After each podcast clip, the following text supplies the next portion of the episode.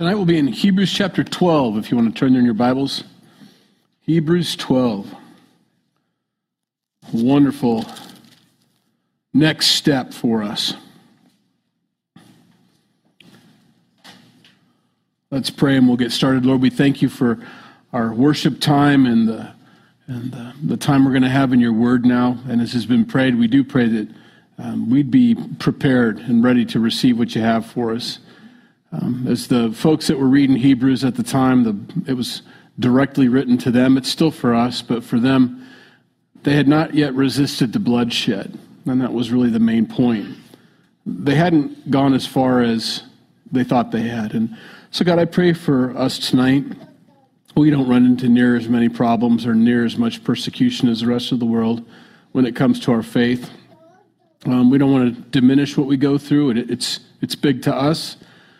Um, but we pray that your, your word would be alive tonight and minister to each one of us where we are, uh, with the maturity level that we have, with the amount of persecution that we have, um, and prepare us for what may be coming in the future, that we be, we'd practice now on the little things so that we're prepared for the bigger things, God. So, God, give us ears to hear tonight. Bless the kids as they're taught tonight. Bless the teachers that have taken the time to prepare lessons for them and to share with them sometimes difficult passages um, that are, are, hard for little ears to hear and uh, have to be so careful how we share. And uh, I just pray that you'd fill every teacher with your Holy Spirit, that they might be able to do exactly what they'd hoped to do uh, by getting it into their hearts, and that you, uh, you do a great work back there. In Jesus' name, amen. It's not easy. Jenny was sharing with me. She goes, Oh my goodness, Saul gets killed he gets hung on a wall. His head gets chopped off.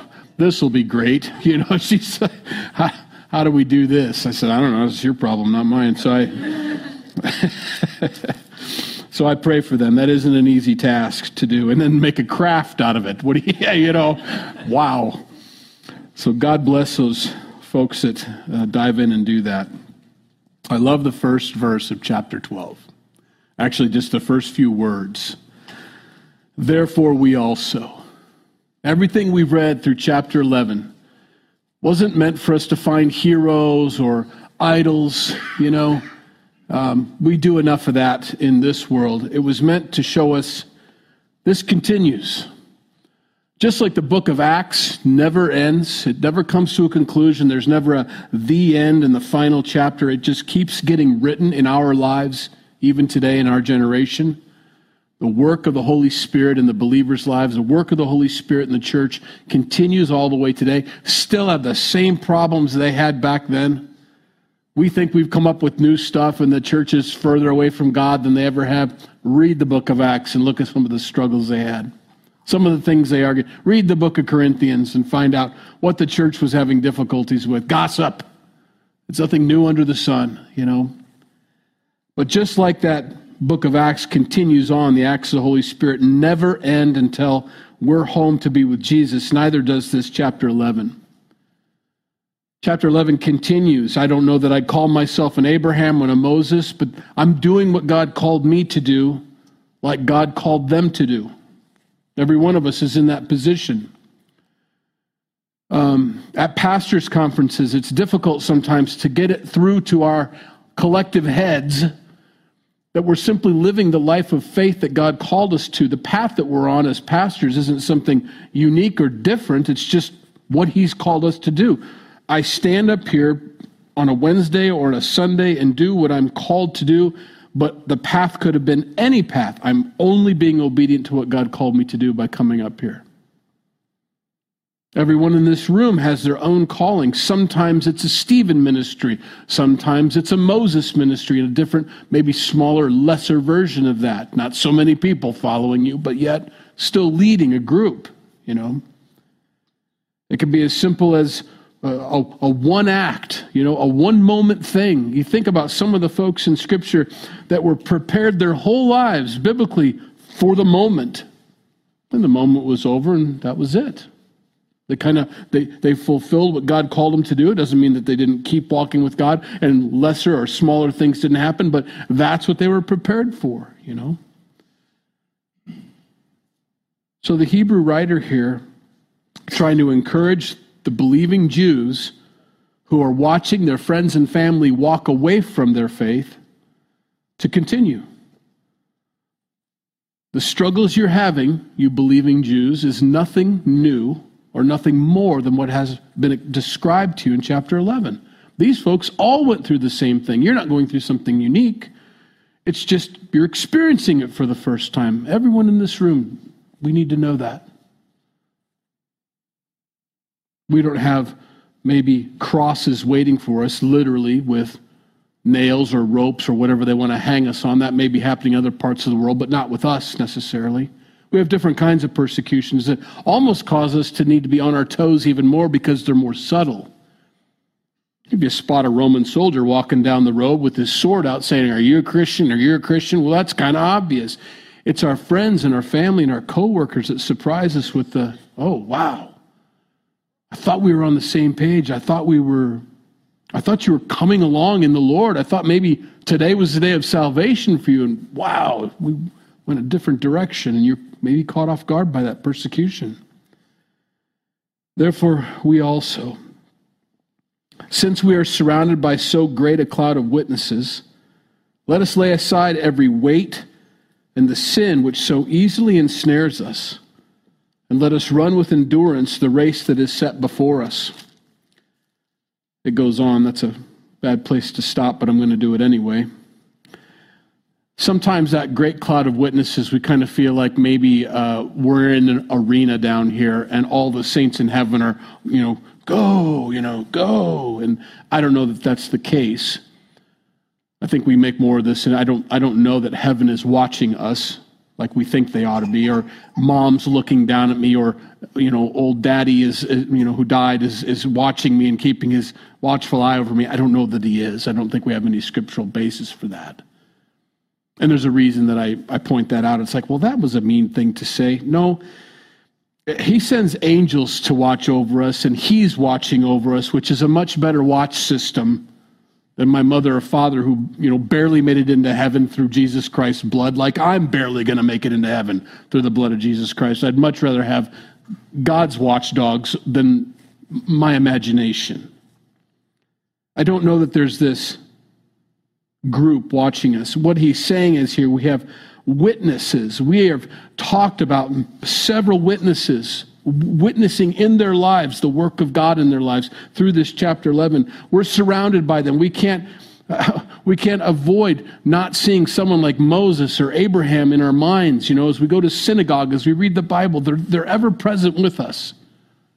Their, their walk with God, their witness for, for Christ is always around us.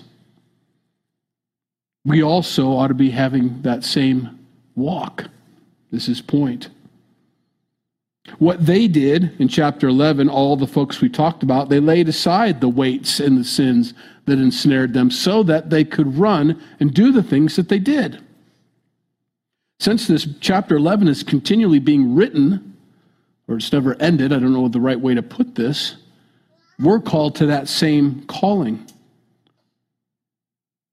It's very difficult to run a race. I, I, the new thing, and I don't know how good this is going to be for their joints. I'm, I, my bet is it's going to be bad. The, the weight vests that people wear, you know, the combat weight vests that people wear, adding 40 pounds. I'm like, that's a lot of extra weight hanging on that lumbar of yours. I don't know that that's going to be a great thing. Feels good now because you can handle it.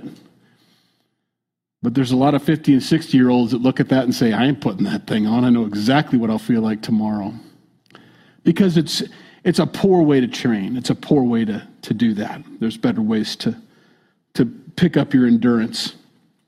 Well, the weights and sins that we're supposed to shed are, are like that. It's hard to. Nobody would wear that weighted rest in the New York Marathon.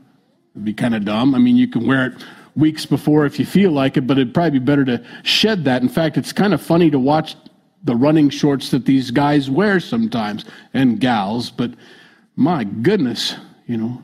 And I understand when, when the Olympics took place, when they first started, they weren't wearing anything at the time. So, I mean, it's an improvement, I guess, upon those times. But the idea is let's get light.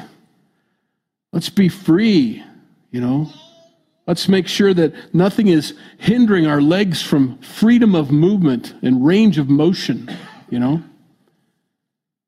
Spiritually speaking, we can laden ourselves with such weights and things that encumber what our spiritual agility could be doing in our lives. You know, we could be moving and shaking a lot better than we do spiritually if we just shed these things that God calls us to get rid of.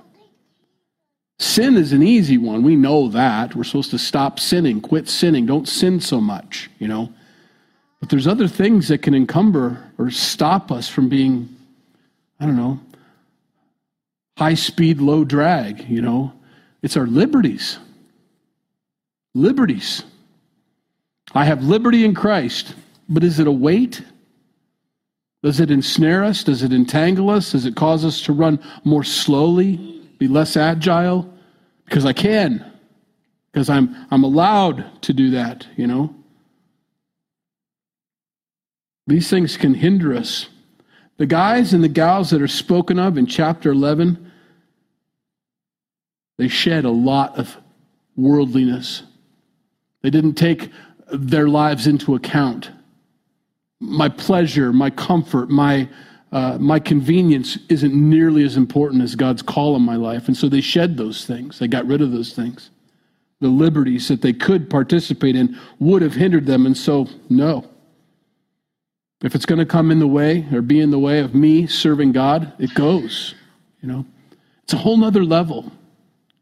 See, the law looks for, the old covenant looks for the loopholes, the, the musts, the lists, the things I have to do, the things I can't do. Lay it out for me, and I'll try to do my best to stay. It's like going to the swimming pool. You ever, you ever go to a hotel swimming pool? You know you'd have zero fun if you ever read that big plaque they put on inside, you know?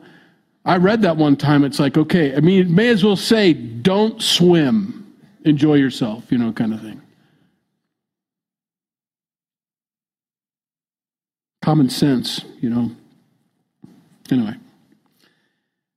the uh, the things I can I can do that God allows me to do as a Christian, I have the freedom to do lots of things. We could make our own list of these things. That's that's the legalist in me coming out again, in, in a liberty kind of way. There's, legalism has two ways of working, you know. Don't do this, don't do this. And the other legals can say, I can do this, I can do this, I can do this. It's the same mentality. It's what I can get away with. When we're under a different kind of law now in the new covenant, this law of love. It's a whole different level. It doesn't get, I don't know if easier is the right word, it doesn't get less restrictive, it becomes more restrictive in a sense. For example, a high school boy, age 17, let's say, he has the option of going out for football or not. Let's suppose he's stacked and built for football. He doesn't have to do it. And he could enjoy the liberty of not participating in football and not having to do summer's worth of two a days. You know, if anybody knows what those are. Practices twice a day, puking, dehydrating, headaches, heat exhaustion, all the things that come with that wonderful, you know, they can have the liberty to not participate in that sport and not go through any of those things and have a wonderful summer all to themselves. But they don't compete. In the fall, they're in the stands. Don't complain about it. You didn't put in the work, you didn't put in the effort, you didn't you didn't self-sacrifice this summer, so you don't get the touchdown. That's how it works. As Christians, you can sit on the sidelines. God does not make anybody participate or join in or answer the call. You can be saved, go to heaven like everybody else is going to heaven by the blood of Jesus, and still not really participate in the kingdom of God. Or, and what he's trying to encourage these Hebrews is look, continue to walk in faith, look for God's calling upon your life and answer that call and live this life of faith. Shed those things that so easily ensnare us so that we can run the race of endurance, endurance, the race that is set before us, so that we can actually compete. And it isn't competition in the sense, but it's a race that we're on it's a race that God has started in us. In fact, that's the next verse, as He's the author. He's the starter of our faith and the finisher of our faith. He gave us the opportunity.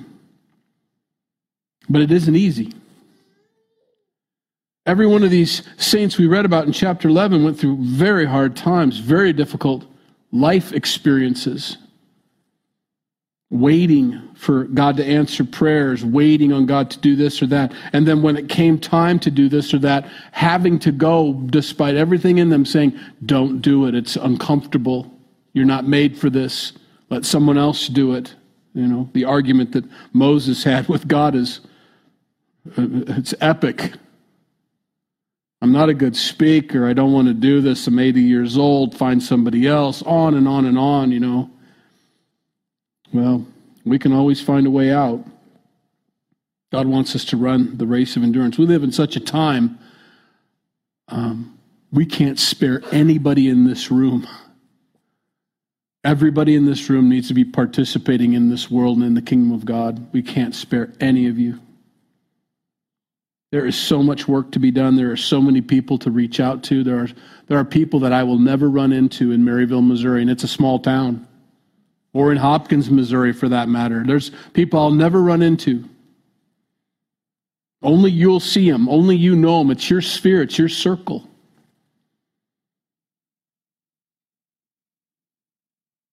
Encourage you to set those things aside that maybe are more comfortable or maybe that are bringing you your best life and look to see what God's best life is.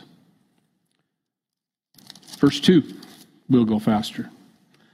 Looking unto Jesus, the author and finisher of our faith, who for the joy that was set before him endured the cross, despising the shame, and has sat down, has sat down at the right hand of the throne of God. How do we do this? What's our motivation? Look to Jesus. And that's not meant to be a platitude, you know. Just look to Jesus Let's explain. He's the author, the starter, it says, the originator of our faith, and he's also the finisher of our faith. It doesn't mean he's going to do it for us, though. I think that's a mistake to teach it that way. We, we like, uh, you know, a verse that's very similar to this is, um, He who's begun a good work and you will be faithful to complete it. It doesn't mean that we don't participate in the completing.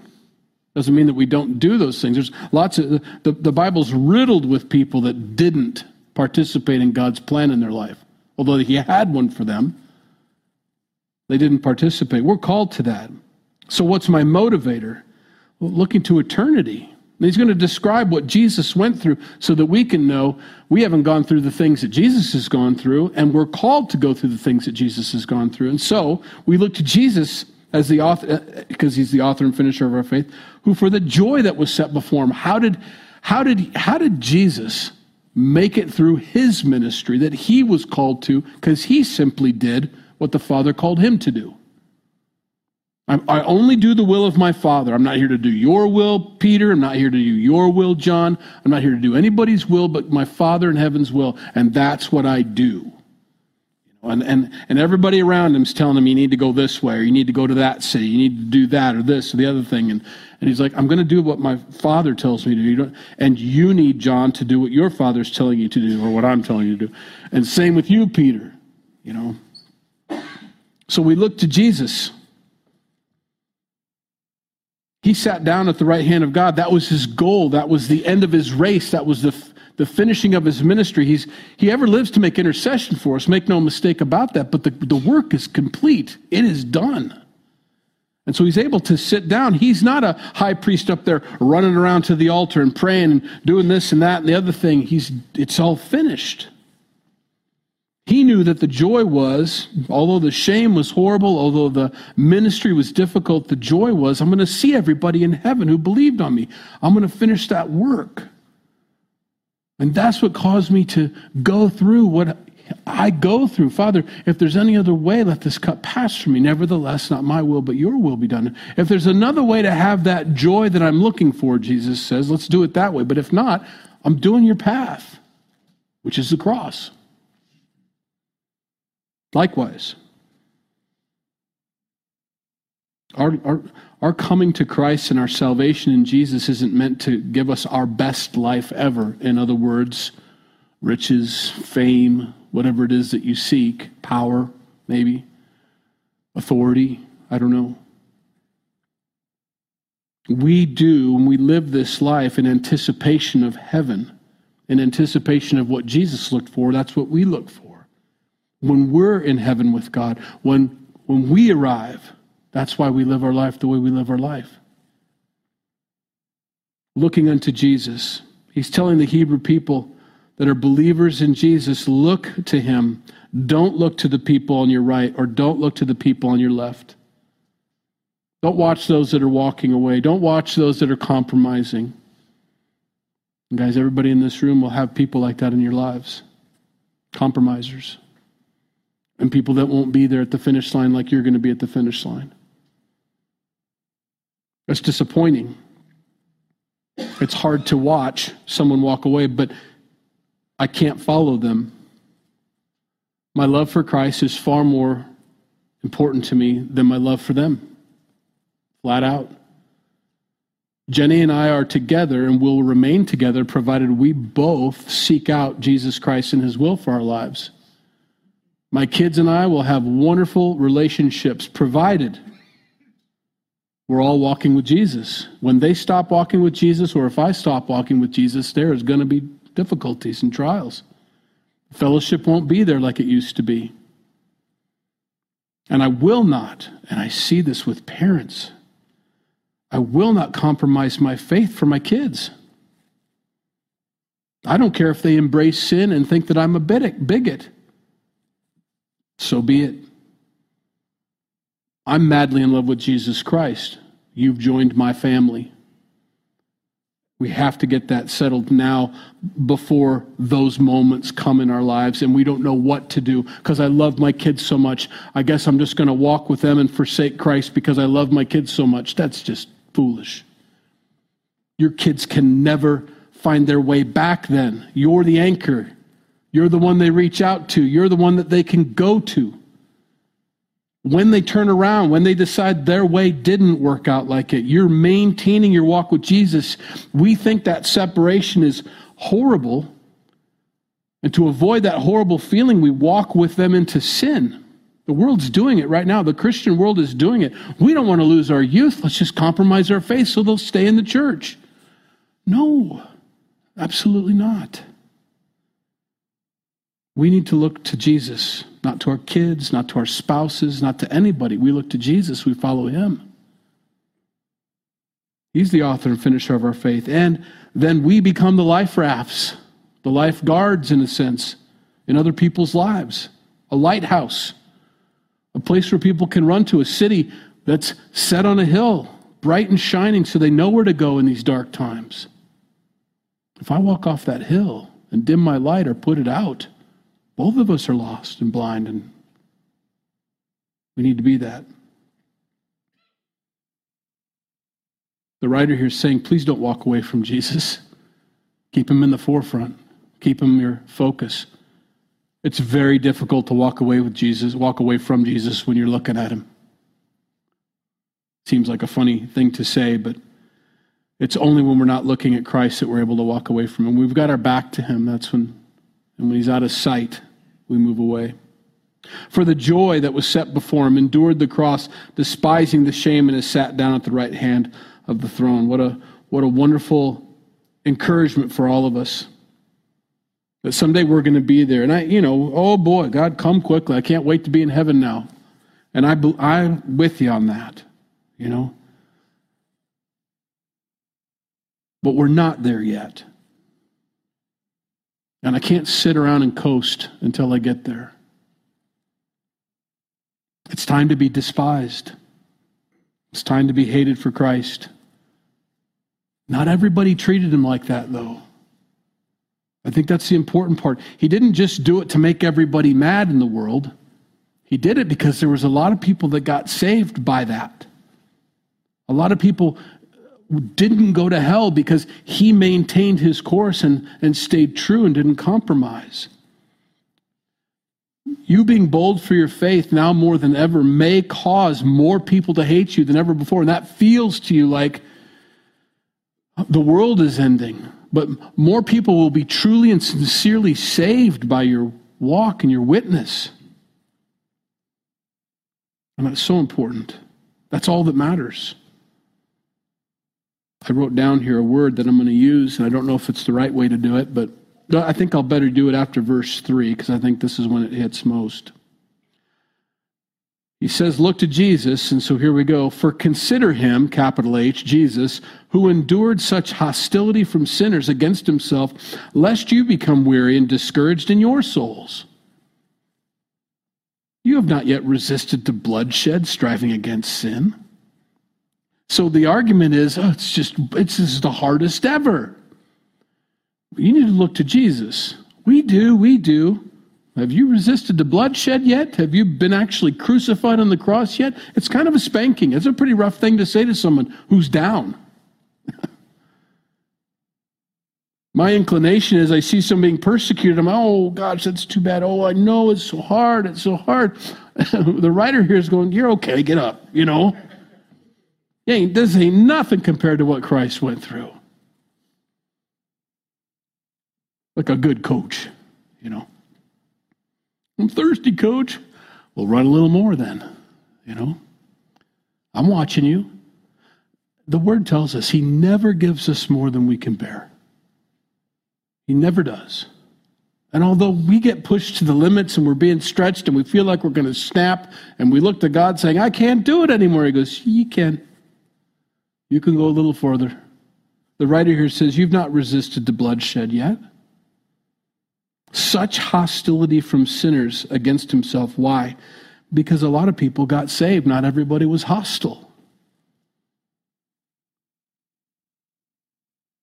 The only people, and I guess this is the struggle that maybe we all need to, maybe we live in deny, uh, you know, we're, we're, we're uh, denying the facts. We're in a, we're in a war. We may wish we weren't in a war. I wish there wasn't war. I hate war. I wish there weren't casualties. I wish that, but there is a war between good and evil. There is a war between light and dark. There is a war, and we're in it. And the only way you can not feel the effects of the war is if you become a collaborator. Collaborate with the enemy, and you won't feel the effects of the enemy. They don't, they'll beat you down, they'll treat you less than what you should, but at least you're not getting as much persecution as those that are shining brightly. You know?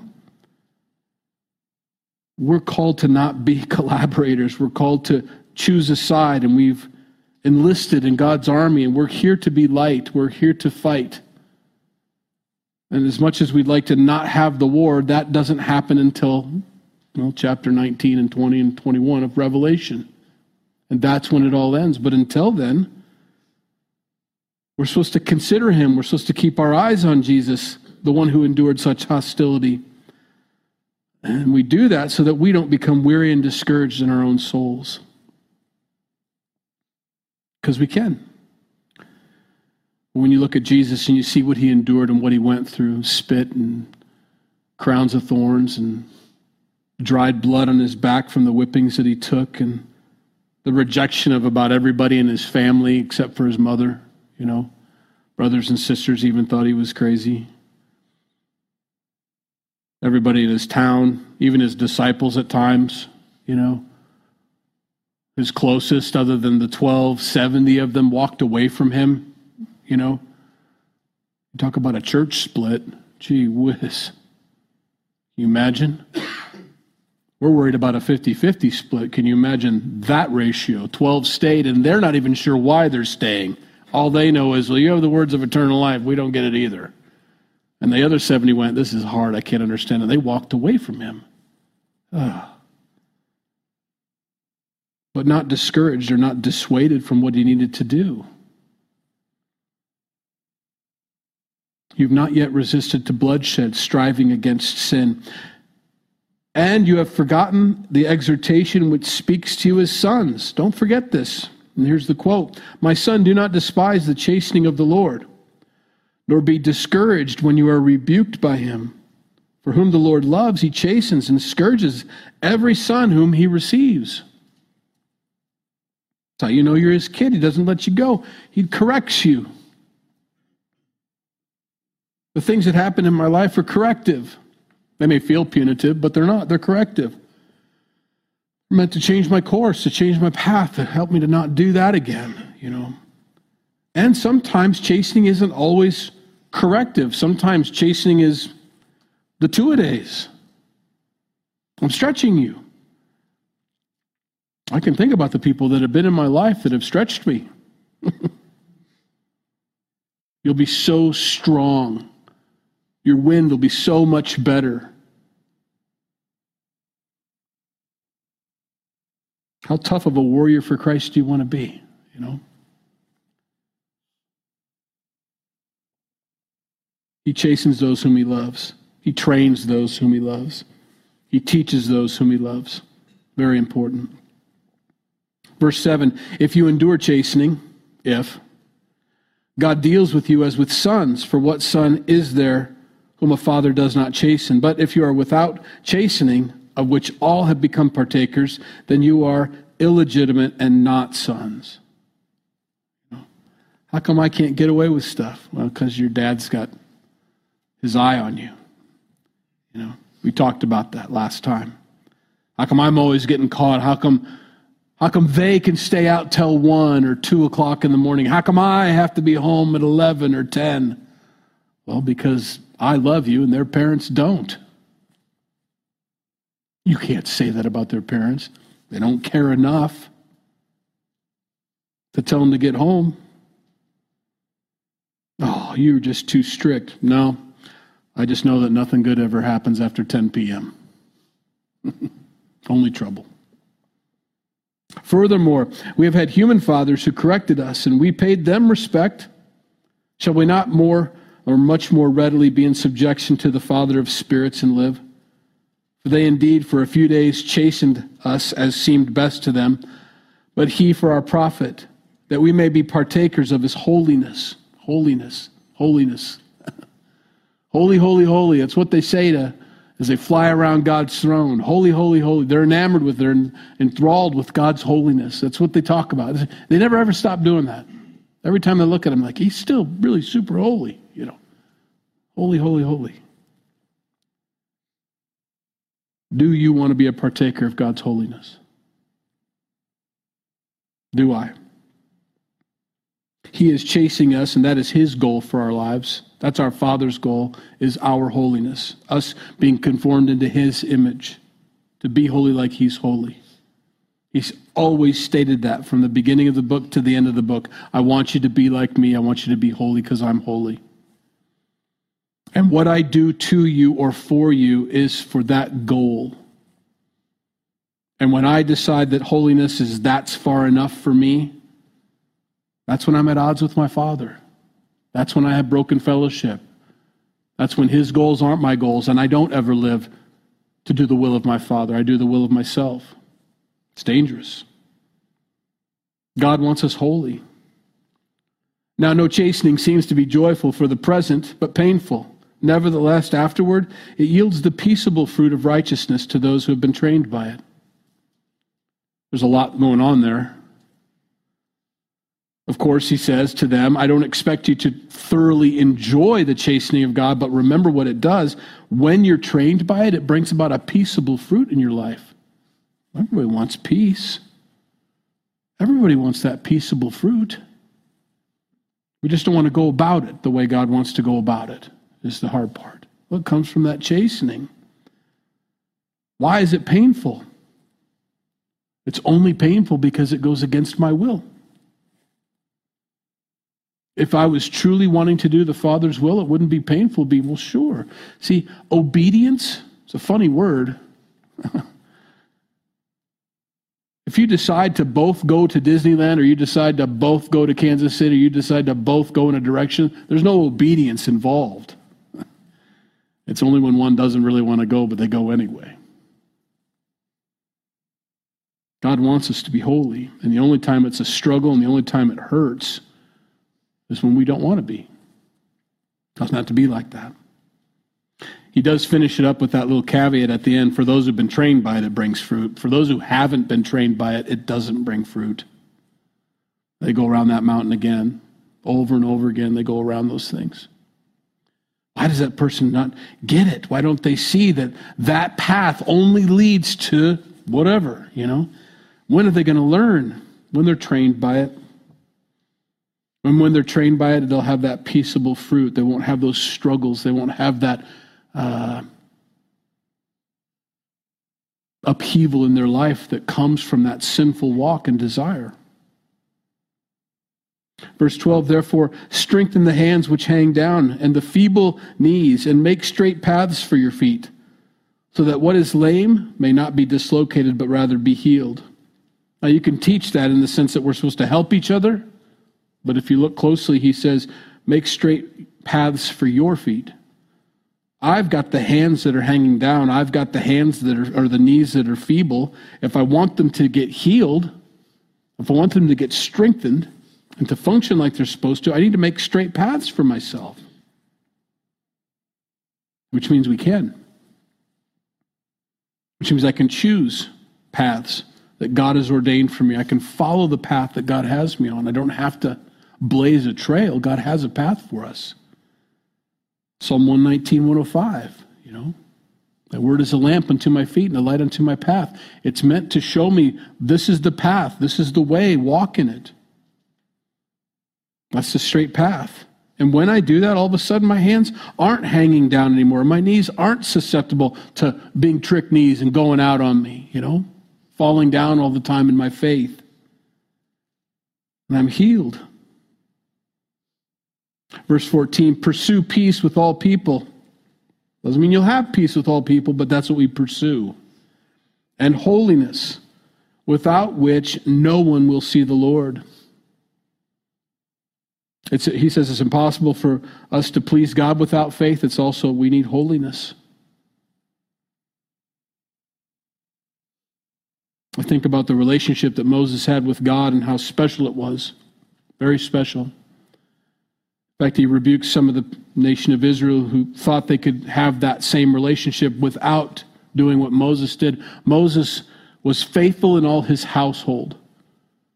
And he says, and that's why I don't speak to him in dark sayings. I don't speak to Moses cryptically or through prophets like I do to you. I speak to him face to face because he's faithful, because he wants to be holy. He wants to be in my presence. He wants to be walking with me. No one will see the Lord without that holiness. Looking carefully, lest anyone fall short of the grace of God, lest any root of bitterness springing up cause trouble. And by this many become defiled, lest there be any fornicator, profane person like Esau, who for one morsel of food sold his birthright. For you know that afterward, when he wanted to inherit the blessing, he was rejected, for he found no place for repentance, though he sought it diligently with tears. Such an important section of Scripture. There's a difference between being caught and being repentant. Esau didn't like the result of his choice of trading his birthright for his, a bowl of stew from his brother, you know. And so when it came down to it, he began to weep and cry and, and moan, but there was no repentance of what he had done. It was just he, he hated the outcome of what he had done. There's a difference. Repentance causes a change of course in our lives. Sorrow is sorrow, it really means nothing. Sorrow, godly sorrow, leads to repentance. Regular old sorrow because I got caught or busted or because sin caught up with me or the seeds that I planted finally bore fruit in my life. That's just sorrow. It has no value. He wants us to be careful. This is a warning for everybody in Hebrews. You're thinking about walking away. You're thinking about following all these people, going back to Judaism and walking away from the grace that God has given you. It is not a good place to be. You'll end up like Esau. You're trading your birthright in Christ for something temporary, something short lived. It's a, he, he compares going back to Judaism as a bowl of food compared to your birthright, your inheritance that you have in Christ, why would you sacrifice that for this passing meeting of a physical need? You know, hunger. I want to be accepted. I want to be liked. I, am tired of people looking at me this way. I'm, I'm tired of nobody coming to my shop anymore and doing business with me now that I'm a Christian. I'm tired of my friends saying, well, you know, they don't call me anymore because they, they know where I stand. I can't even walk into a room without him saying, hey, quit judging me. And I didn't even say a word. I'm tired of all that. I just want to be normal like I used to be. And you trade your birthright for a bowl of food. He warns them about that. Christ had to, con, Jesus had to constantly deal with this his whole life 33 plus years, 33 and a half years of always being remembered as the guy or thought of as the guy that was born in fornication, had no real dad, or born out of wedlock. He was always that kid, an illegitimate kid, because that's what the world saw and thought. He's always weird, you know. Even his brothers and sisters thought he was weird. He's a weird kid. Wanted to throw him off cliffs. Wanted to go hang him on a tree because he healed people. I mean, the world's crazy. The world is crazy for what they hate. He says, don't, don't trade what you have in Christ for that craziness. Verse 18 For you have not come to the mountain. I love this comparison. You have not come to the mountain that may be touched and that burned with fire, and to the blackness and the darkness and tempest, and the sound of a trumpet and the voice of words, so that those who heard it begged that the words should not be spoken to them anymore, for they could not endure what was commanded. And this is the quote And if so much as a beast touches the mountains, it shall be stoned or shot with an arrow. And so terrifying was the sight that Moses said, I am exceedingly afraid and, and trembling. Even Moses. That's not the mountain we come to.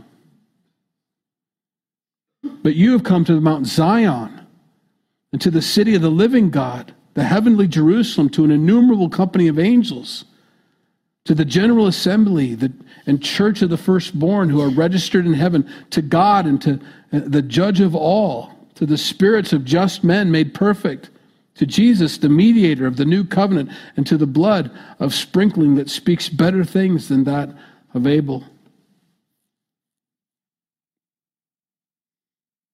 Behind you, Hebrew believer that wants to go back, is the scary mountain of rejection, of judgment, of fire.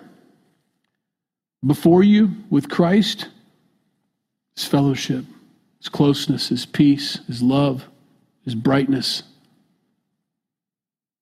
Why would you want to go back to that other mountain? You've come to a much better mountain. Verse 25 See that you do not refuse him who speaks, capital H, meaning Jesus. For if they did not escape, who refused him who spoke on earth, much more shall we not escape if we turn away from him who speaks from heaven whose voice then shook the earth, but now he has promised, saying, Yet once more I shake not only the earth, but also heaven. Now, this, yet once more, what does he mean by that? Indicates the removal of all those things that are being shaken as of things that are made. But the things which cannot be shaken may remain. Let God shake things up. Let him do that and remove all the things that can be destroyed, that can be made rubble. Nothing in my life should be a sacred cow.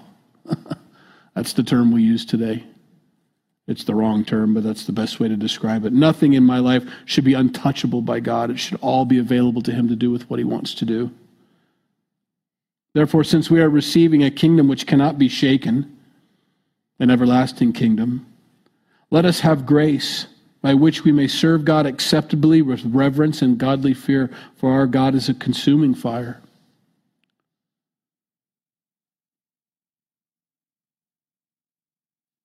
for metal, for Christians, the fire brings strength and refining in our lives, consumes everything that is consumable. For the straw, for the sinner, it just consumes them utterly and, entirely, and it means destruction. For me, being in the presence of God may be uncomfortable at times. It may be a purifying time for me. but I willfully put myself there. I want that because I want to be like him. I want to walk better. I want to be better at everything that I do. And what I mean by that, not, not more skilled necessarily, but more holy in everything that I do. I think about, you know, raising Mariah and Bo, kind of our second batch of kids. I hate to consider them batches, but there's a seven year gap between the first four and the second two, or the last two. And I don't know that we're better parents or more, uh, well, we are better parents, but only because our walk with Jesus is better. We just understand better. I think we were so afraid with the first four, or I was anyway, of doing the wrong thing or, or whatever. We were just high strung, you know. But as I become and have become more comfortable with the Lord, uh, become more refined and more purged, all these things have been taking place for years and years and years, you know, in my life that I'm, I, have much more wisdom now, God's wisdom, as I'm dealing with this second two. And they're, they're reaping the benefit of a close walk with Jesus. Not, not skills as a parent, but a closer walk with Jesus. If these Hebrews stay with the Lord, if they stay with these uh, moments of being um, chastened by God, they'll be better be fourth quarter Christians, you know. And right now it's hard. You got your hands on your hips, Hebrews. I understand that. I know you want to quit. I know you want to drop out. I know you want to, you know, walk away from this training and from this difficulty and from these hardships. But I'm telling you, persevere. Go through these things. They're for you, not against you. God is not against you. He's for you. He's bringing about something and He's drawing something out that you didn't even know you had inside of you. He's, he's living through you. He's doing amazing things. He's getting rid of all the chaff in your life.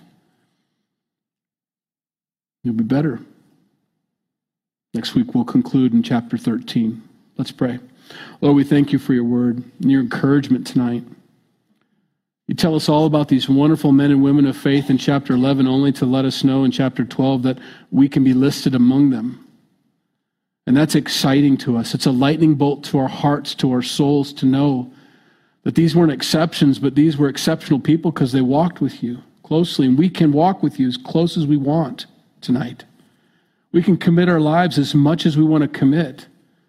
You've placed no limits on us being obedient and loving you and following you and being used by you. So, God, tonight we want to commit our lives to you, God, in a, in a deeper way than we ever have before, even more so, God, that we might walk worthy. Look more like your sons and daughters. Be more useful to you when the time comes, when any situation arises, that we'll be the ones you call upon, and that we'll be faithful and trained and ready, and folks that have read your word and prayed and rid ourselves of the weights that entangle us so that we can be truly useful to you in this world. God, draw us closer now this week.